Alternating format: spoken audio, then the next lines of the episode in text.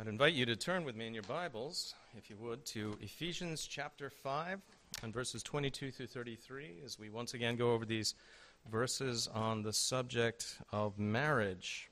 Now, you'll remember last week we discussed the incredible importance, the amazing importance, I should say, of, um, of marriage.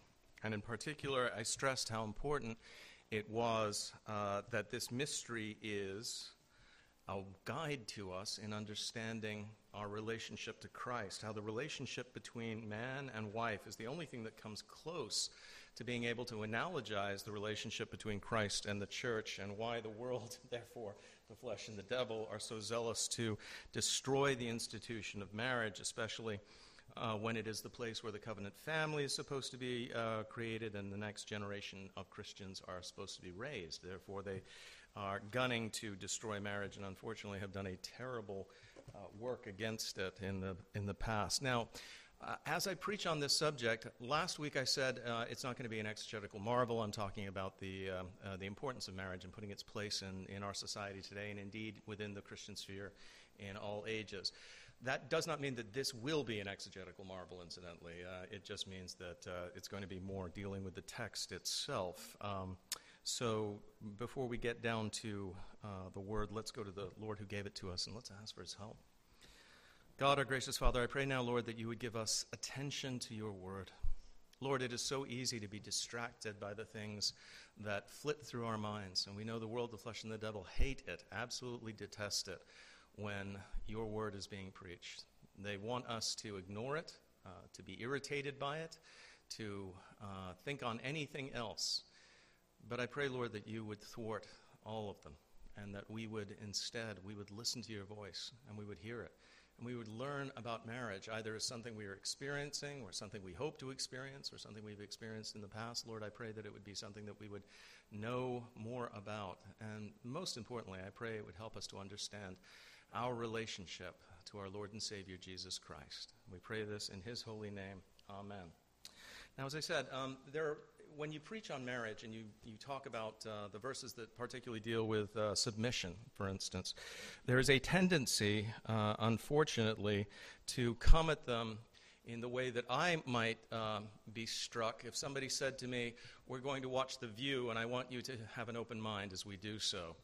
Um, I seriously doubt that that would ever ever happen. And I find that sometimes when marriage is being spoken of, that's exactly what happens.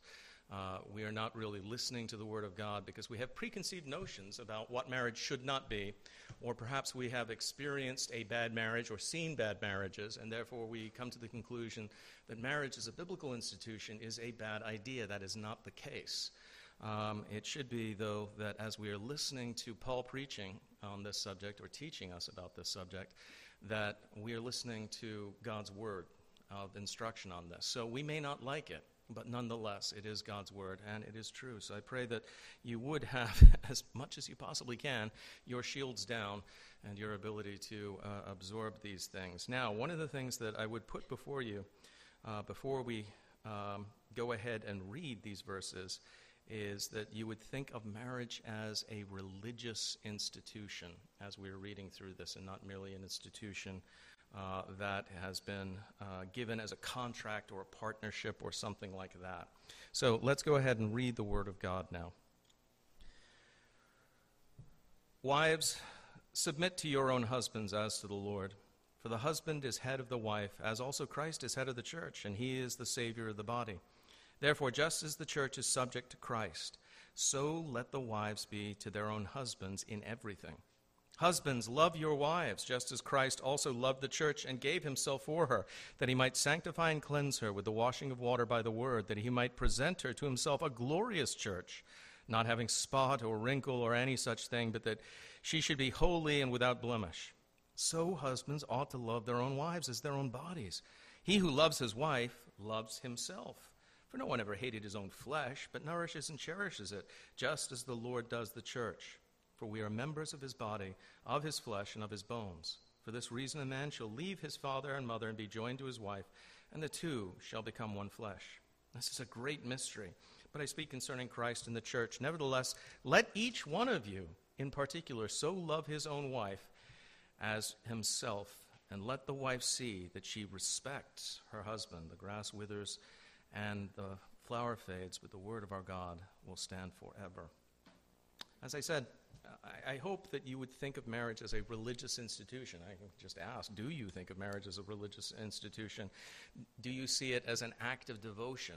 Something that as we enter into, we are not merely going through one of the traditional uh, parts of life, uh, kind of like a Fourth of July uh, parade or something like that, but rather we're entering into something that is given to us by God. And that as we uh, enter into marriage, we are doing so as an act of piety, an act of worship, an act of worship not of the person, obviously, hopefully, that we married, but an act of worship to God, that we are in our marriage seeking to please the Lord who gave us marriage in the garden.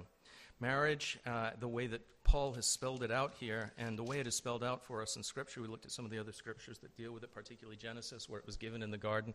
It is not a contract, it is not a partnership, it is not a romance novel, it is none of those things. It is something special. It is something unique. It is something that's meant to teach us, that's meant to help us, and is meant to be, obviously, the foundational standing stone, the ground upon which we build the church. The Christian church is founded not on individuals, autonomous individuals, sometimes gathering together once a week, but it's founded on families. It always has been.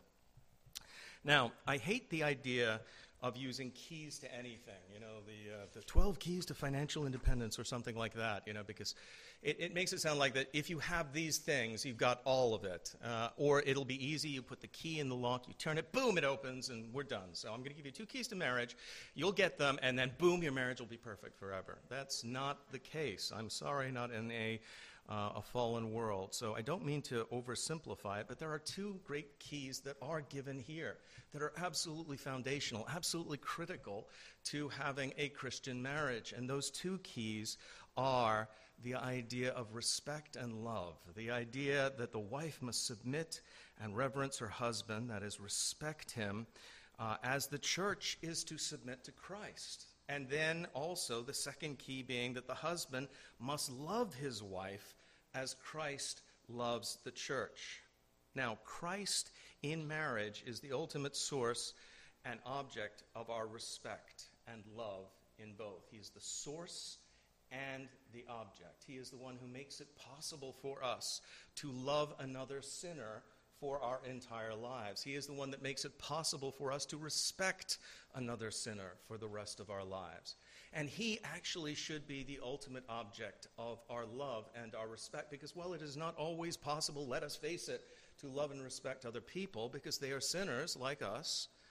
It is always, or it should for the Christian who has the Holy Spirit dwelling within his heart or her heart, it should always be possible for us to love and respect Christ, and therefore to love and respect the person that God has given to us and has made one flesh with us. Now, Christ, therefore, is going to be the object in marriage. Building his kingdom should be the objective in our families. It is when we make our own happiness or our own agenda or building our particular kingdom the object in our marriage that we immediately begin to run into problems. And ultimately, we are misunderstanding the purpose of marriage. Now, one of the things that I need to say, um, I notice I started in verse 22. In, in the modern world, it is very common to start instead of 22 with verse 21, which actually belongs uh, more to the last paragraph, but is organically connected to this one. 21 obviously is submitting to one another in the fear of God. Now, that clause, it should be obvious to you, uh, giving thanks always for all things to God the Father in the name of our Lord Jesus Christ, submitting to one another in the fear of God, that that is part of the prior paragraph. But a lot of people will say, no, 21, so we need to submit to one another. So the command uh, that wives are given to submit to their husbands is immediately almost negated, pushed away by the idea that, well, it's just a mutual submission that we're talking about, and let's move on. I don't want to deal with submit any more than that. To do that is to n- not understand the entire relationship structure within the following passage. And it's also, exegetically, it's, it's fallacious And it, it should, as a teaching methodology, uh, it should strike you as, as utterly out of keeping with what Paul is saying, not just in those verses on marriage that we read, but in the entire section. He deals with the structures, the hierarchical structures that exist within the family. He's going to talk about the relationship of husbands and wives, then he's going to talk about the relationship between parents and children, and then he's going to talk about the relationship between masters and servants. These are all hierarchical relationships. So to talk as though we can immediately begin by pushing away the issue of submission and reverence and respect is the same as, as if we invited you know, privates to join the army and then we talk to them about all the reasons they shouldn't have to submit to the people above them. Or that we raise children saying to themselves, saying to them, you are autonomous, you are able to make all of your decisions by yourself, and you don't have to respect and obey your parents. Now, most Christians understand as the world perhaps doesn't any longer, that that is to encourage anarchy and absolute failure in a family structure. There has to be submission within that structure. We have to submit. I have to submit to the authorities that are above me. I have to submit on a regular basis to the civil magistrate. The policeman walks up to my window. The last thing I should be saying to him when he says you were going 76 in a 55 zone is, That's what you think. You're not the boss of me. Goodbye. You know, it's, obviously that would be foolish. It would be foolish because not only would it get me into a lot of trouble, but it's uh, utterly ignore the relationship, the authority that has been endowed upon that man by the civil magistrate. He is, in essence, uh, the civil magistrate to me, and therefore I must listen to him, even if I disagree. He still has that authority. So, in verse 21, we un- need to understand that the apostle is enjoining, yes, he wants us to submit to one another. And that's a frequent command within uh, Scripture, but it's always within the hierarchical relationship. So, for instance, in uh, 1 Peter 5 5, likewise, you younger people, submit yourselves to your elders. Yes, all of you be submissive to one another within those structures. We have to be a people who are willing to submit, and that's so hard for us because we have been since the garden rebels. Whenever we're in an authority relationship, even when the authority is God Almighty Himself, our tendency, our fallen tendency, is to say, No, I won't, I know better. Or to undermine that authority, or worse yet, as the devil did, to seek that authority themselves. And then when we do that, and we grab to ourselves that authority, like Zimri, for instance, this morning, grabbed the authority of the kingship to himself, something that he didn't have, was not ready for, was not qualified for. And what did it lead to? It led to ultimately his death, his undoing.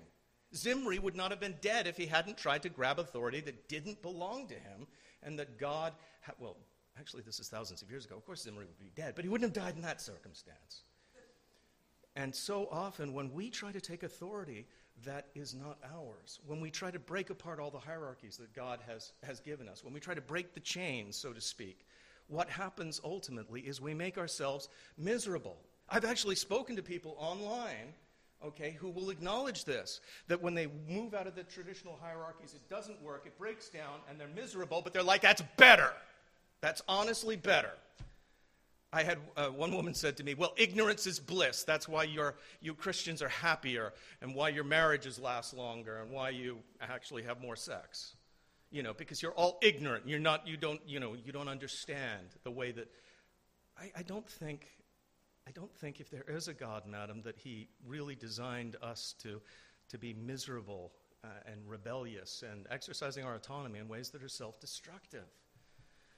And that's, that's simply the fact, brothers and sisters. If we will do it God's way, ultimately we will have to submit. We will have to take Christ's yoke upon ourselves, but ultimately we will be happier. And our society will work better. Our families certainly will work better. Our marriages will work better.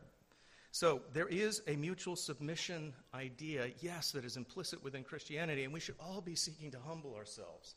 Christ, the example, of course, that he set for us in washing the feet of his apostles showed that amazing willingness to, to humble himself, to take on the duties of the lowest servant when need be. Just as George Washington, for instance, there's that wonderful story of how he rode up to uh, a party that was supposed to be building a bridge, and there was a, uh, a lieutenant who was basically standing there and, and, trying to push the men to, uh, to, to get the bridge done, and, and because he wasn't leading by example but was lording it over them, they were doing a terrible job. Apparently, Washington rode up, took off his coat, and began to work with the men building the bridge.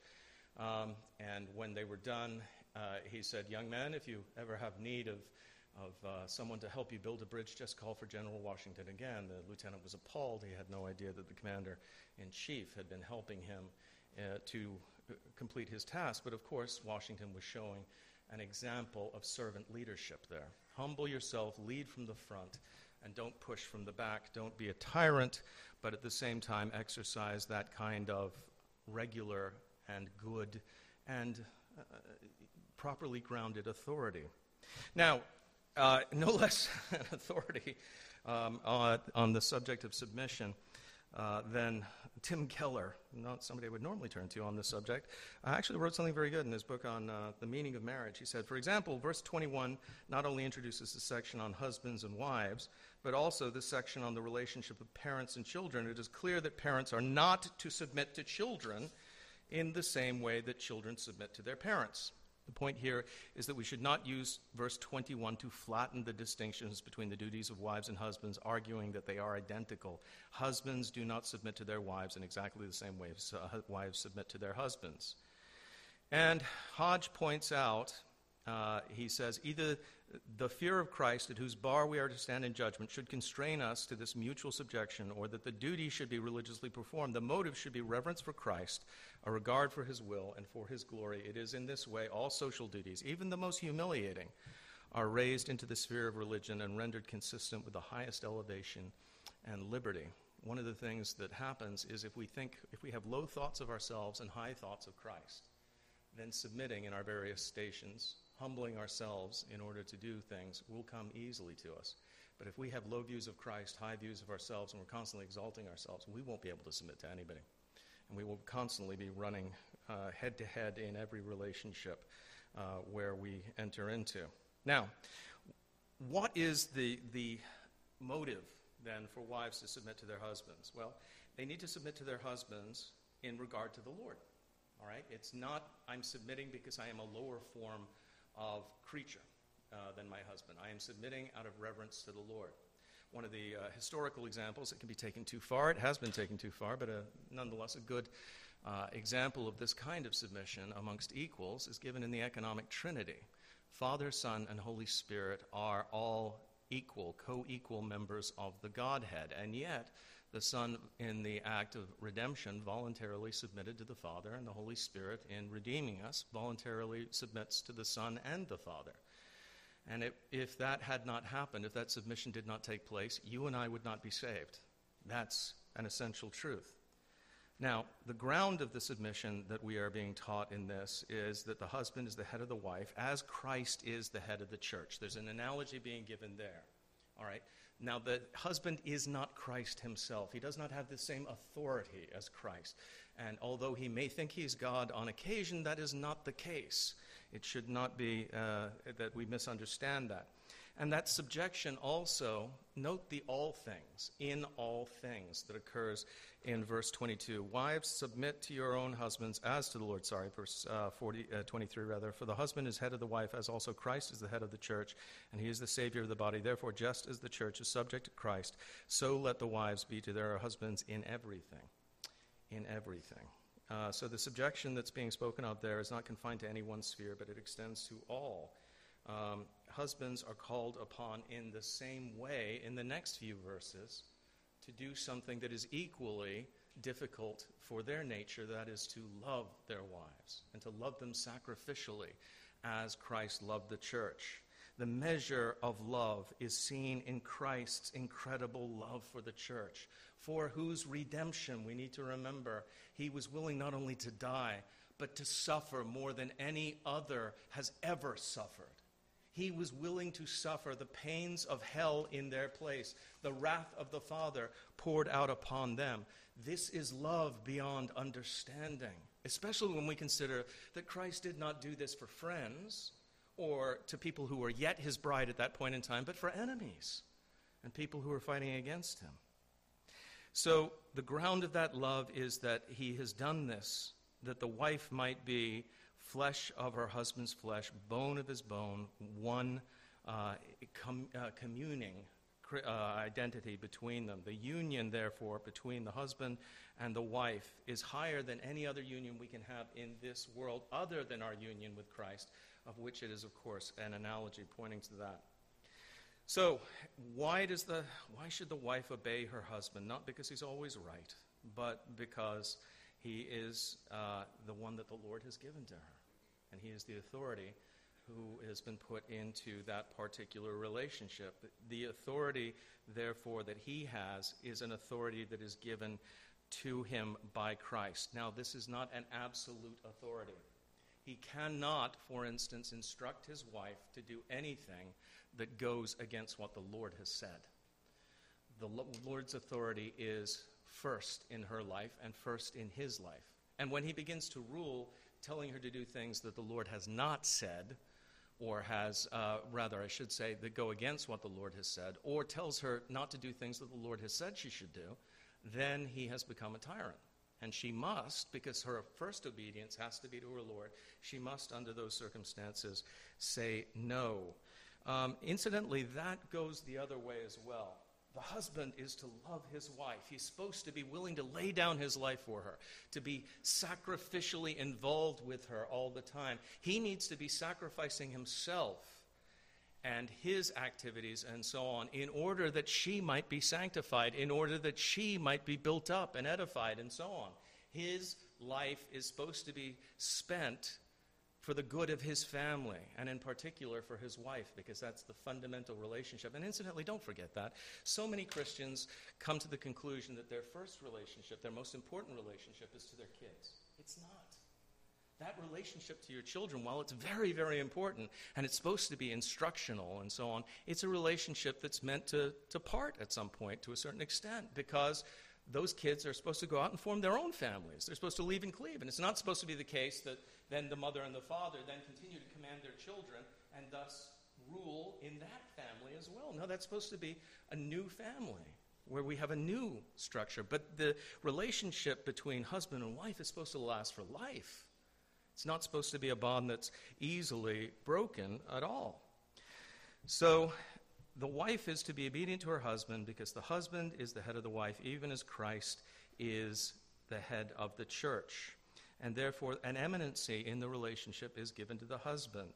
Um, there is a, an entitlement to command uh, that he has been given. But, as I said, that subjection does not go above the subjection that God has given. Now, I need to make this point and, and, nail it home. There is an unbiblical idea of the subjection of women that is being promulgated within, uh, because unfortunately, we tend to be reactionary creatures. We fall off the horse on one side, then we fall off the horse on the other. The pendulum swings wildly in one direction and then wildly in another. Uh, there has been uh, in the secular world a lot of teaching about uh, male superiority, uh, guys like Andrew Tate and so on. Um, I, I, hope you don't know the name and you're like Andrew who, but I'm, I'm guessing a lot of you know who I'm talking about, unfortunately. This is not Christian subjection. It's not Christian subjugation in any sense. It's not Christian submission. There's nothing godly, there's nothing loving involved in it. It's just will to power. Uh, and because I can do this, I'm going to do this. It's, that's, not, that's not Christianity. That is a, a submission that is not taught within the world. Um, and there is also this, this terribly uh, insecure, uh, and I don't know quite how to, um, uh, to frame it, but there's, there's this. Uh, I was talking with the uh, the church leaders, the, uh, the I just grew a beard yesterday, I've got a plaid shirt, you'll do what I say. Um, kind of naive and unqualified way that some Christian guys who are new to the Reformed faith have become tyrants in their own households. Th- this is not what's meant here. There is supposed to be a loving relationship between the husband and the wife. The husband needs to be living sacrificially, putting his interests second to the greater interest of the family. The wife has to be submitting to her husband. That has to happen. Uh, but both of them should be doing so as an act not of, of submission, as though the, you know his power over me is tyrannical and so on. And I, I fear him in a literal sense, but rather it should be a loving submission because the wife loves Christ. And his willingness to love his wife should be because he loves Christ. Therefore, husbands, love your wives, Paul says. Nourish them, cherish them. Uh, do everything that you can to build them up. I, um, I, was, I was talking about, uh, I, I, love him. I won't tell you who he, uh, his name, but one of the best pastors I've ever encountered. He always refers to his wife as the queen, my queen, and so on. And uh, it's, it's, uh, it's terribly touching to see the way that he loves and he cherishes his wife. He doesn't even have a beard, but he has a, has a wonderful, uh, a, a, wonderful way of dealing with his wife in just this loving, secure, Christ centered way. Uh, and it's a wonderful example of what a Christian marriage should look like. Um, if, if everybody had a marriage like that, I, I don't even care that they use the, you know, the, the kind of the, the, the schmoopy language in dealing with uh, one another.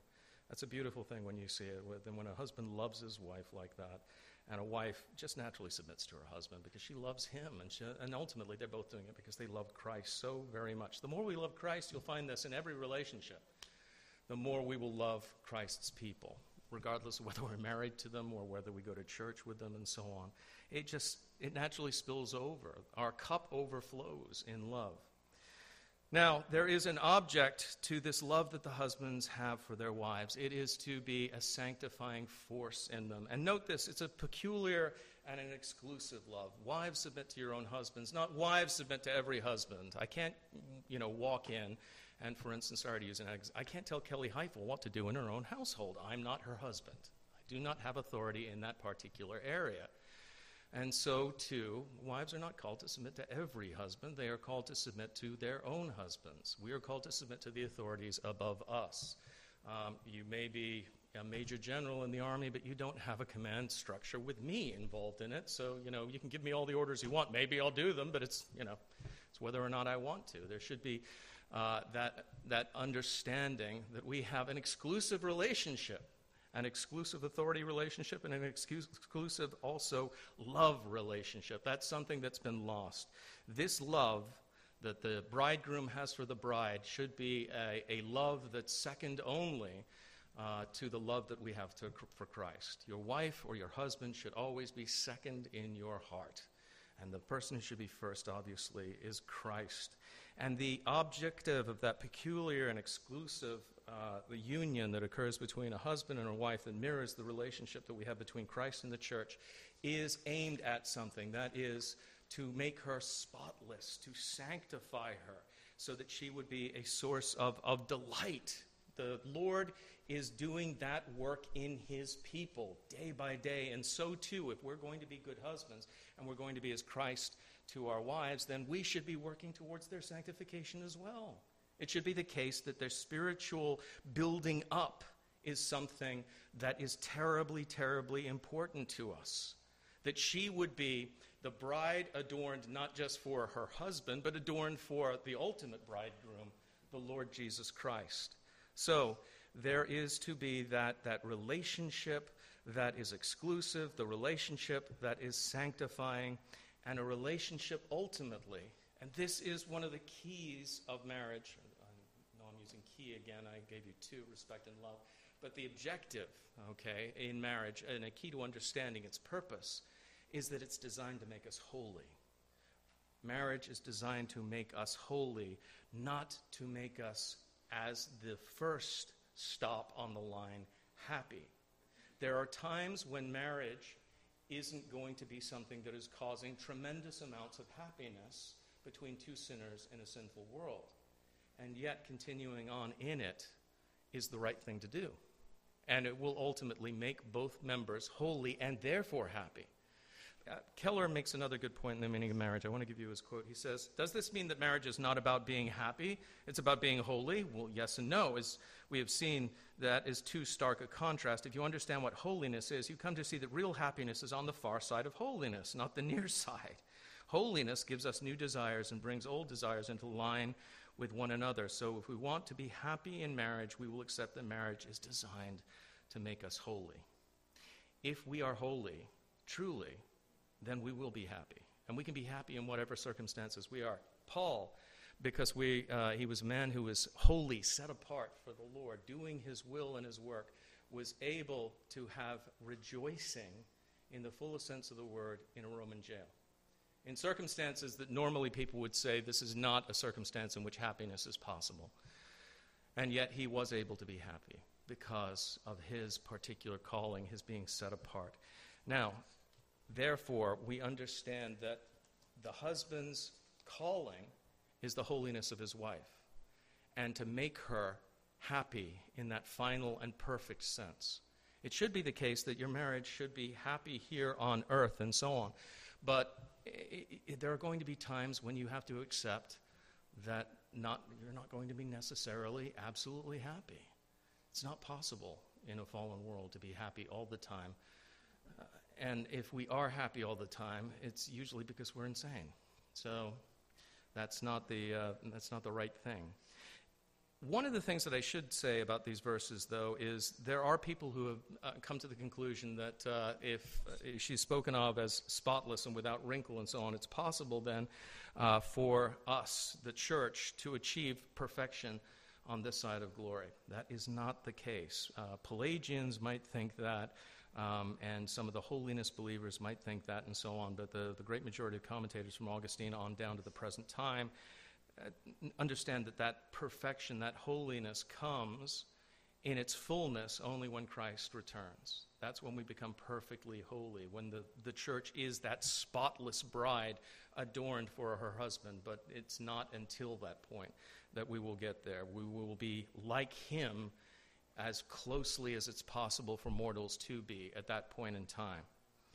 But, husbands, we are to be used in that process of preparing for the return of Christ. It should be the case that we leave our wives better off than when we found them. One of the saddest things will be if we are presenting Christ with a woman we have made bitter and we have made uh, less than holy, that we have derogated from her holiness. Now, I've seen that happen, unfortunately, when uh, a husband marries a pious or an unpious husband marries a pious wife and, and becomes a drag chute on her sanctification. That should not be the case. And that often goes the other way as well. Remember that your love for your wife, while it should be a sacrificial love, should not cause you to sacrifice your holiness. Your wife may want you, instead of, you know, going to, and I know none of the wives here would do this, but instead of going to church on Sunday, to go out to a Mother's Day event or something like that something that she's at the center of instead of Christ.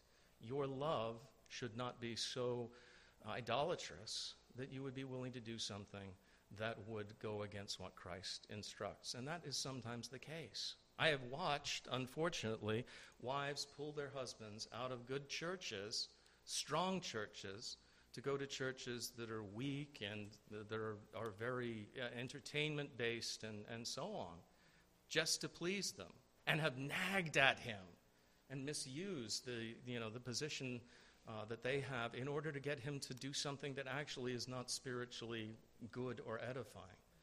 And I've watched husbands say, Well, I love her, and I want her to continue to love me, therefore I'm going to do this thing. And I've actually argued with this person, but you know this church doesn't teach X, Y, Z. Yes, I know, but you don't have to live with her. And so on. Brothers, I, I know this is hard, but there's when you know that it's what God wants, and when you really know when it's, it's what God wants, it's not something that is uh, capable of, of uh, being interpreted differently. The Lord does not want you to go, for instance, to a church that's teaching heresy or a church that where your family's not going to grow in grace. That is simply not the case. And so if you are being pushed to do that, it's the wrong thing. Christ loves the church, he gives himself for the church, and therefore husbands are to be sacrificially engaging with their wife, willing to lay down their life if need be.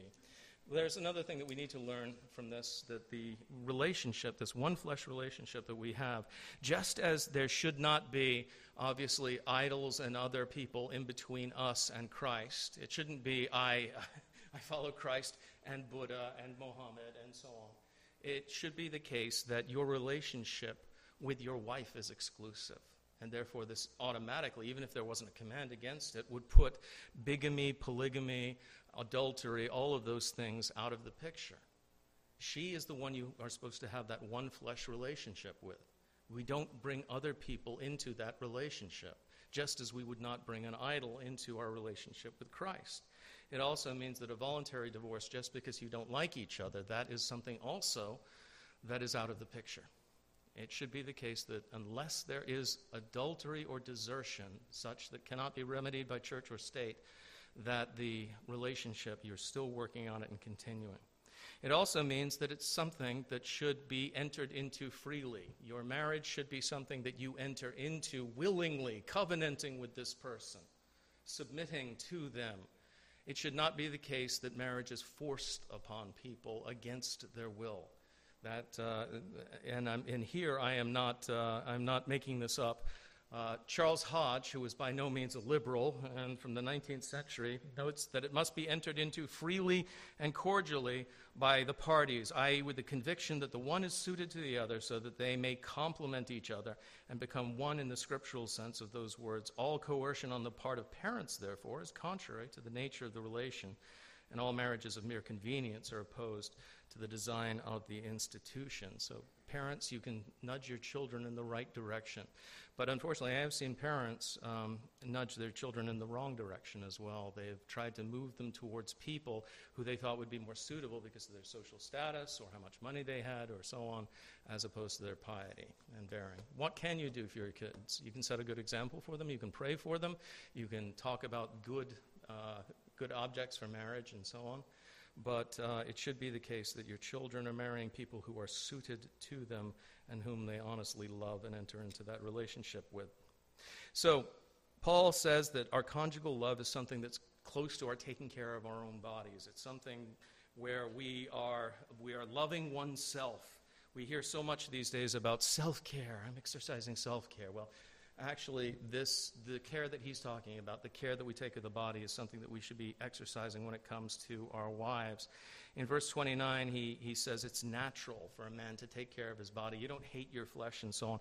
Now, we may wish we had better bodies. There is not a morning, unfortunately, I know this will, this will shock you to the core. There's not a morning that I don't wake up and think to myself, man, I wish I were fit and healthy and young and stuff like that. You know, when you get out of bed and you've got a sudden pain and you're like, uh, as uh, Brian Regan says, well, I guess that's forever. Um, it's not, though, because, of course, in my glorified body, I won't have that pain any longer. But uh, you may wish you were healthier, happier, stronger, I don't know, whatever. But you are who you are. And so you take care of the body you've got. You may wish things about your spouse. You may wish she was uh, you know, I, I don't know, more beautiful, if that's possible, than she already is. But nonetheless, you are still supposed to love her, take care of her, and tend to her needs constantly, as though she were the best and loveliest creature on the face of the planet, because she is the one that Christ has given to you, and you have that one flesh relationship with, with her, which transcends all others. And we are being taught, of course, the, through that relationship with one another, the relationship between Christ and the believer. He wants us to understand that. So, just as Adam and Eve were one flesh and therefore they were united in a way similar to the way that Christ said, I'm the vine, you're the branches, and talked about the integral organic union uh, with it, so we are supposed to understand our own relationship to Christ as, quote, a great mystery, a mysterion. It is something hidden, it is something uh, more than we can possibly understand. One of the reasons why we're given marriage in this sphere is so that we'll be able to understand our union with Christ and have some insight on it by analogy. Uh, but we need to understand that with that use of that word, great mystery, that it's something that is seen afar off not yet realized in its fullness. It's something uh, hidden, something imperfectly revealed, something that lies in the future, something that is incomprehensible at this point in time. In other words, we, and when I say incomprehensible, I mean we can't get our hands around it entirely, the believer's relationship to Christ. But it's something greater than we can possibly ever understand in this life, but someday we'll have greater insight as it's revealed. I don't know Christ as well as I will know him in heaven. I know that. Paul makes the point we see here as through a glass darkly, but then face to face. The day is coming when you will understand these things.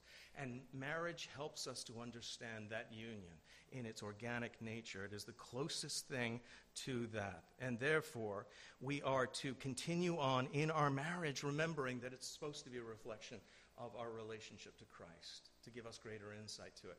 But if that's going to happen, then we, as husbands, have to, again, we have to love our wives, and the wife has to see to it that she fears. That's interesting, and not in the in the sense of ah, fears her husband, because the, the word there is the uh, the word that we get phobia from, phobos or phobia.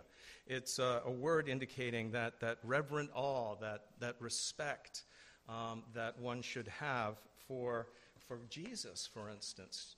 You should love Jesus, but you should also have that reverential awe for him. It shouldn't be the case that he is your old matey. He's the Almighty. He's the one who rules over us. And so, too, in marriage, there should be a respect and uh, an acknowledgement of that authority. So, husbands, what are you being asked to do? You're being asked to love your wives better than any unbeliever could ever love his wife because you know Jesus Christ. Wives, what are you being asked to do? You're being asked to respect your husbands better than any unbelieving woman could respect a husband because she doesn't respect Christ. You're supposed to do these things as unto Jesus. And if you don't do this, then it is not only unlikely that your marriage will succeed, it will not be a Christian marriage if it doesn't have that love and that respect. If there isn't that built into it, it's not a Christian marriage. You may go on for a time, you may have your partnership and so on, but it will never be what Christ intends for you. I want to, to give you a quote from uh, Eadie. He was a commentator on these verses as well, and he wrote one of the most beautiful passages on the nature, of this mystery, the relationship, the respect, the love, and so on. And he said this One peculiarity in this injunction has been usually overlooked. What is instructive on either side is not enforced, but what is necessary to direct and hallow such an instinct is inculcated. The woman loves in deep, undying sympathy, but to teach her how this fondness should know and fill its appropriate sphere, she is commanded to obey and honor. The man, on the other hand, feels that his position is to govern, but to show him what should be the essence and means of his government, he is enjoined to love. Govern with love, love with respect. These are the things that are we've lost so much of as a consequence of the fall. But we gradually we regain them in regeneration and we'll have them perfectly, especially in that perfect communion we'll have in, in heaven as expressed towards the bridegroom. Remember this there is one thing that the husband cannot be to his wife, and that is her savior. I mean, we can save her in one sense from, you know, uh, you should be willing to throw yourself in front of a train, a car, a bullet, whatever you do whatever you can to save the life of your wife. Yes, absolutely. But you can't save her soul. The only one who can do that is Jesus Christ. And therefore, husbands, what should you be doing? You should be pushing, not in the real you know, sense, but doing everything you can to bring, or I shouldn't say pushing, should I? I should say leading. You should be leading your wife to Christ. And if you are not actually seeking Christ yourself, you can't do that effectively. There you're doing do as I say, not what I do. You have to be seeking Jesus yourself and then saying, Come with me, my love. And you, wives, if you do respect your husband, then you need to be encouraging him as much as possible to, to take up that role as the pastoral head of your household, to operate as somebody worthy of respect as a Christian leader in that household, especially when it comes to setting an example for you and your children. Let's go before the one who sets before us a perfect example.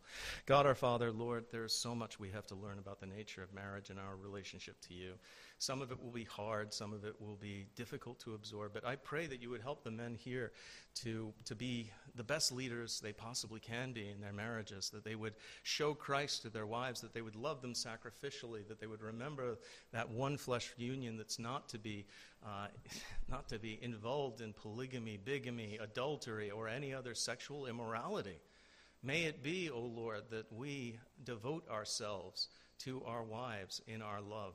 And may we, O Lord, seek to be able to say to them, Follow me as I follow Christ and that be something worthy of respect. Help wives to submit to their husbands in that, that reverence that they're called to do so. And help us both to love and to respect, not because we are inherently worthy of either thing. We are not. but because we love and we respect Christ. May that be the truth. And we pray this in Jesus' holy name.